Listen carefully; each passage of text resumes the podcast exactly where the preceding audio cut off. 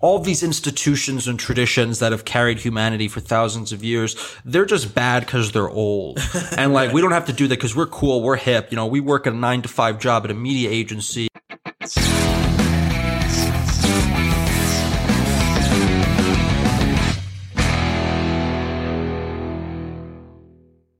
All right, everyone, welcome back to the Waxcast podcast. I'm your host, Gavin Wax. This is episode 38. Today I'm joined by a good friend of mine, a friend of the show, producer Angel. Angel, thank you for coming on. Thank you for having me. Well, I would say thank you for coming on. It's kind of a formality considering you were here just filming a podcast with us. But we're going to jump right into it. You had me on your podcast. That's how we originally met. I had you on one of my first episodes. Now we're back here in person to talk about God knows what. It's been a crazy, uh, crazy few weeks. I mean, we just had the great James O'Keefe in here. What'd you think about that? bad. It was insane to just see the way his mind works and to see the, the way he approaches things and the reason behind his approach. I think that was interesting.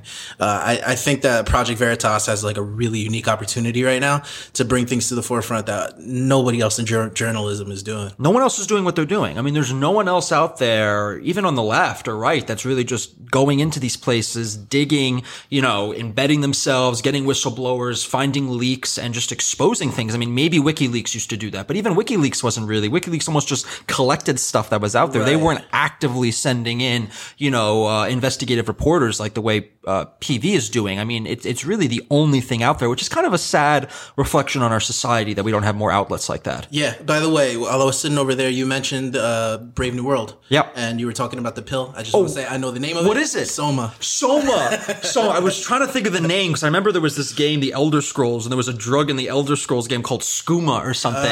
And I was about to say Skooma, and I was like, wait a minute, that's from the Elder, that's from Oblivion, that's from uh, Morrowind or whatever. And I was like, what? This is really nerdy. Uh, and I was like, what the hell is the drink? Soma. And I To get even more nerdy, the reason I know that is because my favorite band is the Smashing Pumpkins, and they have a song called Soma that I heard for the first time the same year that I read the book. Well, the reason that came up is because, you know, he, uh, James was talking about, you know, 1984, Brave New World, all these dystopian literature. And I basically made the point that I said, well, it seems like what we're living in today is almost like a blend between 1984 and Brave New World. And the kind of the division of it was 1984 was like this aggressive one party state. It was very in your face. It was very openly tyrannical. You know, they had the guy on the TV. They had the one minute of hate, all that stuff. And then Brave New World was a little more insidious. It was like everyone was just hooked up to drugs. Right. And like they couldn't even tell like they were living in a tyranny. Yeah. And I basically said it's kind of in between because you have a lot of people that are basically, you know, they're they're they're living in a consumerist society, they're living in the moment, they have no belief in God, they have no belief in higher purpose.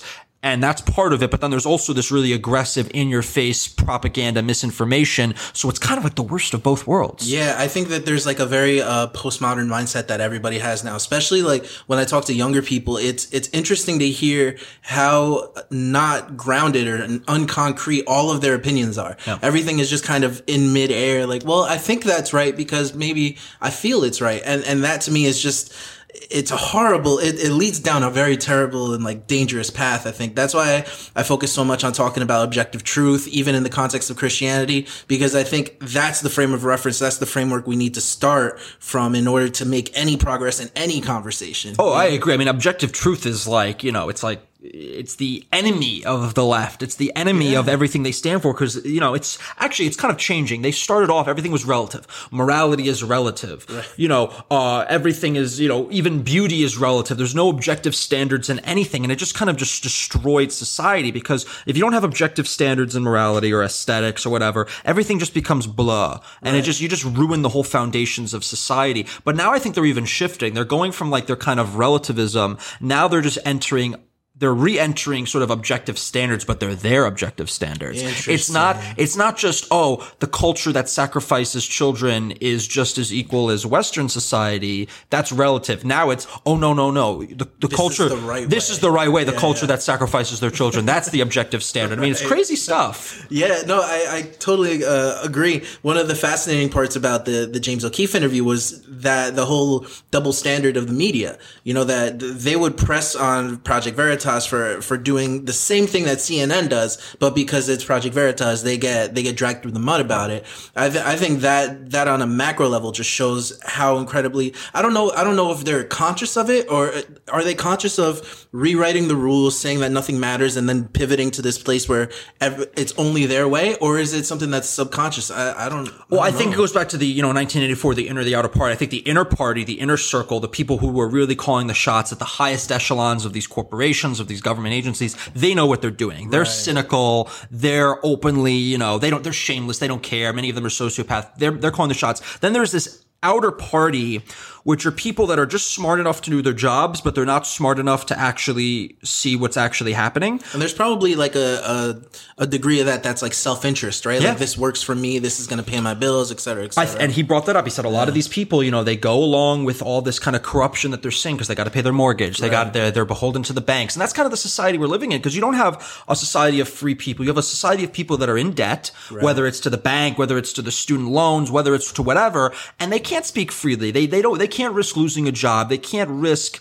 Uh, you know, being out there publicly and having their own opinion because the second they do, all of society is just gonna crash around them and their whole world is over. Yeah. Yeah, no, I, I think it's it's really interesting, and then when when I think about generationally too, whereas like maybe the Generation X, generation before before me, I don't know if you're technically millennial. or not. Um, millennial, yeah, You're yeah, yeah. Um, they kind of had this whole financial burden of like, I want to buy a house, so I have to get, I have to get in debt for that. Whereas like our struggle seems to be the college debt struggle, and that's what I guess the the people who are controlling everything are. You, that's what they're using to control these different generations. Well, you used to be able to build a house or buy a house, but the mortgage was almost like the whole mortgage housing thing. I mean, a lot of it comes down to marketing and finance. Like they were just like, well, how can these banks make more money? Right. Let's create financial instruments to buy what everyone wants a home. Yeah. And then it became, well, now what do we want? Well, everyone wants a college degree. So let's create this whole market of student loans, which never used to exist. People used to just pay their way through college. The government got involved. Obviously, it drove up the cost. The banks were able to lend more. It's this whole cyclical thing. And it's basically they need you chasing debt. Yeah. Uh, to find value, to, to be worth, to live a good life. And then you're in, you're, you're basically, you know, you're, you're a slave to that debt. Yeah, I heard. I heard. A, I guess a statistic that was like adjusted for inflation. People, people back in like the 1960s and 50s would have to make somewhere around 40 grand to be able to marry, uh, house two children, you know, to have a successful life and retire. Whereas now, with 40 grand, you, even adjusted for inflation, let's say that's 80 now. You still can't really do much, especially here in New York. Oh, forget it. No, it- and that's what's happening all over the West. Like people cannot. They, it used to be you only needed one income. You know, a dad working, mom at home, whatever. And I'm not saying everyone has to do that, but I'm just talking pure numbers here, pure finances. It used to be one income could literally support a family of 4 Mm-hmm. living a quality middle class lifestyle.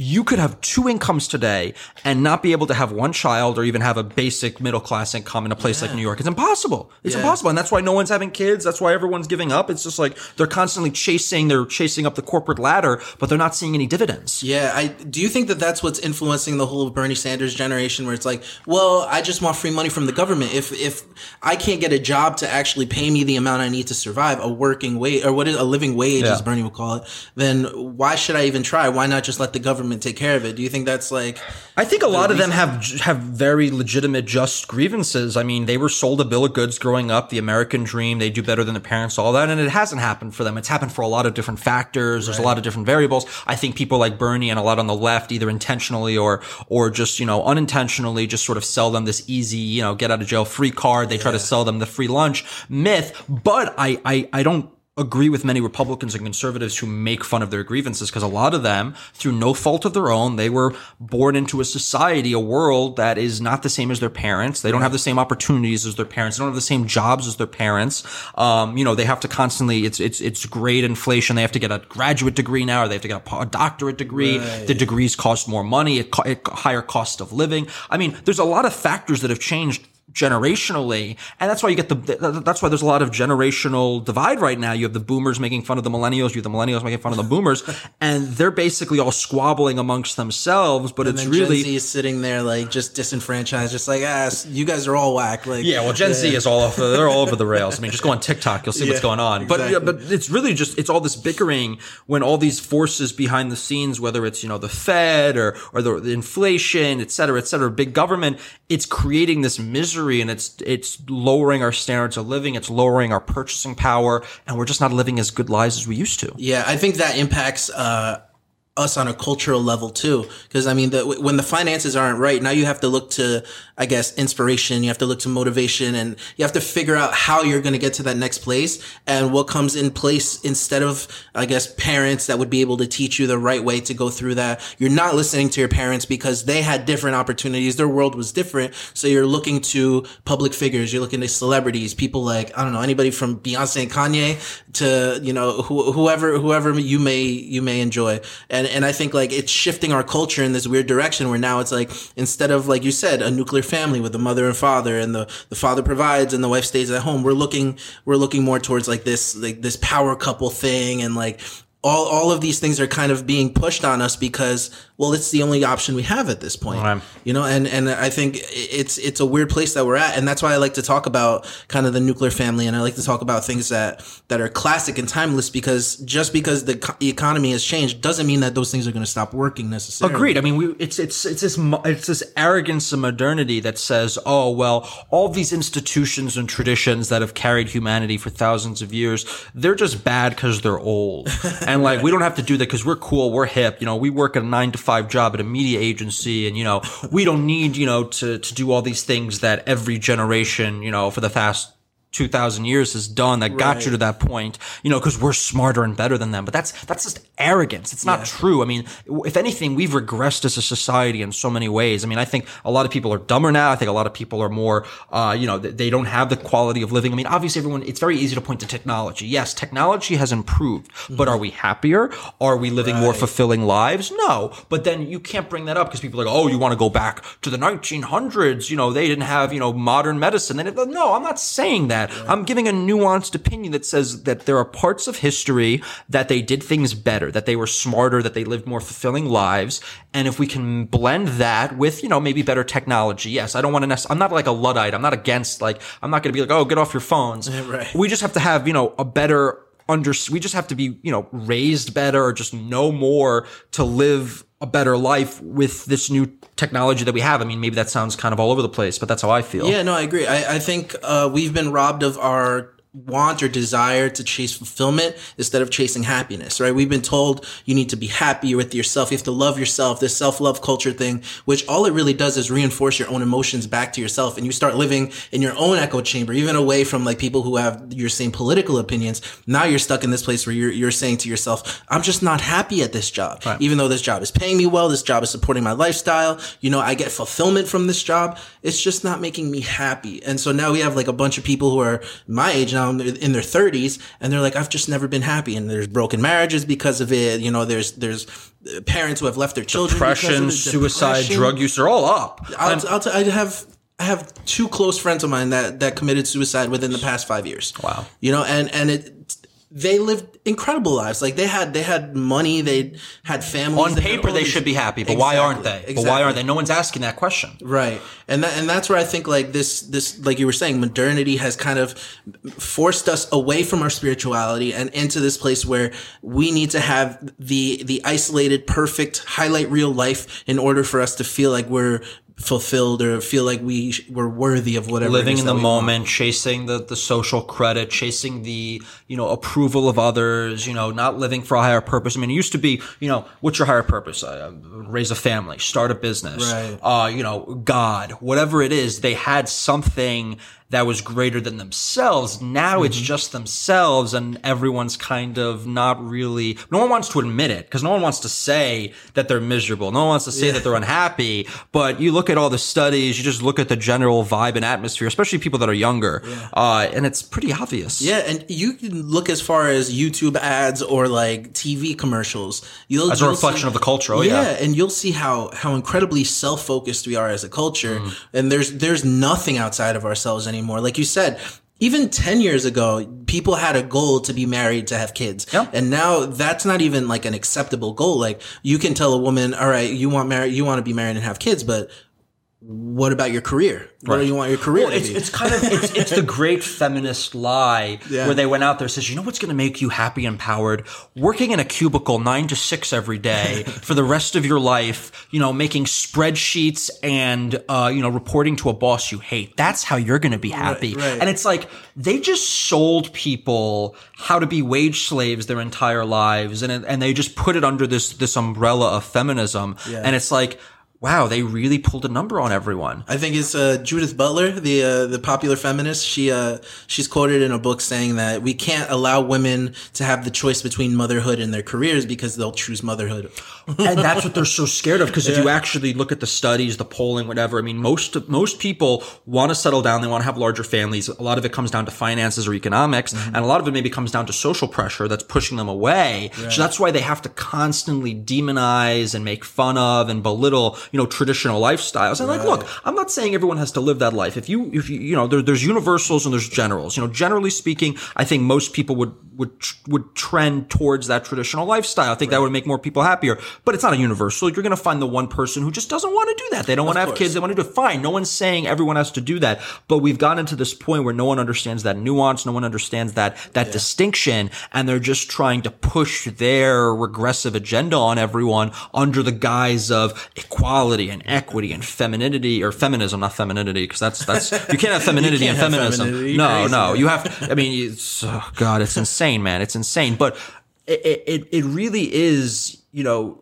there's starting to be these parallels between the right and the left because the left, you know, they're not all in the culture, but they're looking at some of the, the this kind of like hyper capitalism and this corporatism and, you know, maybe chasing after these, these corporate jobs forever. And they're saying, I don't like that. And now the right is starting to wake up and they're saying, you know what? Like this does not support our traditions, our culture, our traditional ways of life. So there's kind of like these weird parallels being formed and like bridges between the left and the right to take down this kind of new system that we've built that really everyone hates. That's such an interesting point because one of the overlaps that I see between uh, specifically feminism on the left uh, is is the overlap with corporatism, right? Like these these a typical person who considers themselves a femi- feminist is like chasing these like high empowered jobs that are in corporate America, High status. high status, like they want to be powerful, and it, and it's a weird thing to chase if your political ideology is all about equality, Right. and and so there's that there's a contradiction and overlap there with people on the right who are just like I want a good paying job and I want to make more money and and and it's weird to see it see it sort itself out you know Mm-hmm. how are people but I am I am like kind of on par with you when it comes to populism where I think I think there's a big movement of people that are just like I don't even want to go to college I just want a good paying job I want to I want to support my family and I'm seeing that bubble up again especially in this like next generation Gen Z I know a lot of kids that are like just leaving high school who have no interest in college like they already have It's a waste. yeah You don't learn anything. You go in there, you spend 50, 60 grand a year, you learn nothing. You lose four years where you could be working and learning a real skill. Imagine like, you know, you spend four years learning how to do video editing and, and just do videos. Yeah. And you can learn that, you, you can learn that on your own. You don't need to go to school for that. And you work, and if you work during those four years, you build up enough money to get your own equipment. I mean, you're independent at that point. You could work or do anything. And I think the, one of the, one of the, the silver linings with COVID is that it sort of killed the concentration of capital and wealth in the cities. Mm. So everyone had to come to New York or LA or Chicago to have a job and it's super expensive and you get stuck in this rat race where you're constantly having to work these, these crappy jobs and you're not really improving your life because you're just, you're just moving like marginally up the ladder. Right. But now people can go live in places that are really cheap and affordable to live to. It's like, you want to live in, you know, the middle of nowhere, Kentucky? Yeah, you can go live there. You can work remotely. You could do all the same things you had to do what you were doing in Manhattan, but you can do it in West Virginia Right. and pay nothing Yeah. and live a way better life. So I think this this uh, you know uh, what's a decentralization of everything is actually going to be really uh, a, a, ma- a massive factor in improving people's lives over the next 10 years silver lining Yeah, no, I agree. I, it's interesting seeing what's happening with Miami and Texas, particularly, even like Nashville. I'm, there's so many. I, I I'm obsessed with podcasts, so I watch like most of the podcasts that I'm watching are either moving to Miami or to or Yeah. to Texas. I mean, obviously everybody knows Joe Rogan moved there, Right. but it's cool to see that there's going to be like these little economies that are going to spring hubs up everywhere. It's not a monopoly that's just like New York or LA. Which look, I'm I'm I'm from New York. I'm born and raised here. I love New York. I'm a, definitely a New York, uh, you know, nationalist if that's a thing. But I think it's a good thing that there's these other cities that could grow and you decentralize everything. So it's not just this elite that's focused in one area because right. really the people that have been running our country for the longest time have been these coastal elites yeah. that see the world only through their, you know, between Fifth Avenue and Park. And that's it. Yeah. And I think it'll be great if, you know, I think a lot of the people moving to Austin are probably, you know, hipsters from Brooklyn who are just as bad. but I think there is some good things going on there that it, it's more spread out. Yeah, absolutely. Uh, and, and it also spreads out the competition in those things, in those areas too, because, you know, if you're if you're somebody that's a musician, you obviously want to go out to LA and you right. want to you want to do that. But now with all of these things popping up everywhere, you can stay in your home state, maybe move to the city yep. there, and you can be the best musician there. And with the with the advent of the internet, you can you can take over the industry from your home state. It's a good thing. It's, yeah. it's it's rewarding. I think you know w- there were trends that were going in this direction pre-COVID. I think COVID accelerated it. Yeah. I think obviously bandwidth or whatever the tech side of it has improved, so you can do all this remote stuff. Um, but I think it's going to give people a lot more freedom. You know, people who are could do freelance work. They could do work that doesn't require them to be in an office. It doesn't require them to work. You know, because a lot of times people are working in office nine to five. I, they get their jobs done within an hour. I mean, I've worked a lot of my jobs. I've worked in like you know major media companies, corporations. I got my I got my work done within like an hour or two. Right. And the rest of it's just busy work. You're just sitting there, and it's wasteful. It's wasting your your time. It's wasting you know hours you could be productive, hours you could be building a business, learning a skill, doing something. So I think we're cutting through all this BS, this bureaucracy, this red tape, and it's like, listen, I could get the job that people were getting paid, you know, your 60 grand a year, basic corporate entry level job, whatever it is, 40, 50, you know, I'll do that in two hours a day. And the rest of the time I'll, I'll do whatever the hell I want to do. Right. And people are going to have more free time. They're going to be able to pursue more skills. I think it's going to, I think it's going to create a kind of a renaissance in some ways. I hope I think, you know, the other side of this is that big tech and these interests are going to try to squash anything that mm-hmm. really, you know, uh, is genuine, it's authentic, and it's it's creative. I think, you know, everything has to be corporatized, it has to be watered down, it has to be PC, and I think there's going to be this battle between those two ends of it. Yeah, I well, on the tech side, I do enjoy what's happening with Gab and Parler and all these places, but more than anything, like I, I'm not I'm not partial to any of them. I don't think any of them are the winners yet, but yeah. I love the fact that there are more companies that are coming out now. Um, even like Clubhouse, you know, we don't really know who the owner is yet. We don't know much about them. Rumor has it that they're cracking down a little bit on, or they're starting to write articles about the talks that are being had. Oh, unfiltered, unfettered discussions. yeah. We have to shut it. I, have got so many uh, invites to, to Clubhouse since it started. When I first heard about it, everyone was like, it's a more left wing Twitter. And I said, how could you get more left wing than Twitter? No. This place must be insane. But now I think it's just changed because I think a lot of people have just got on it. Mm-hmm. I mean, I haven't been on it. You could tell me. Are, are you on it? I'm on it. Um, I got invited by my last podcast guest, Lavoisier, um, and he's a realtor in Texas. So he hold, he holds little chat rooms that are just talking about real estate in Texas, hmm. or he'll do like a Bible one, a Bible room. And well, what is it? It's, it's a chat room. So think of chat rooms in the 1990s, but it's with voices. So and it's live. And it's live, and the per- the admin can actually decide who speaks and who doesn't. And it and these get saved after, like you. No. Oh, they don't get saved. They don't get saved. So you have to you have to tune in live, which is what which is why I think there's an appeal for more more popular people like Elon and Kanye were going to host a room together. Uh-huh. I think that's what the the appeal of it is that it disappears like nobody, and it's almost like Snapchat.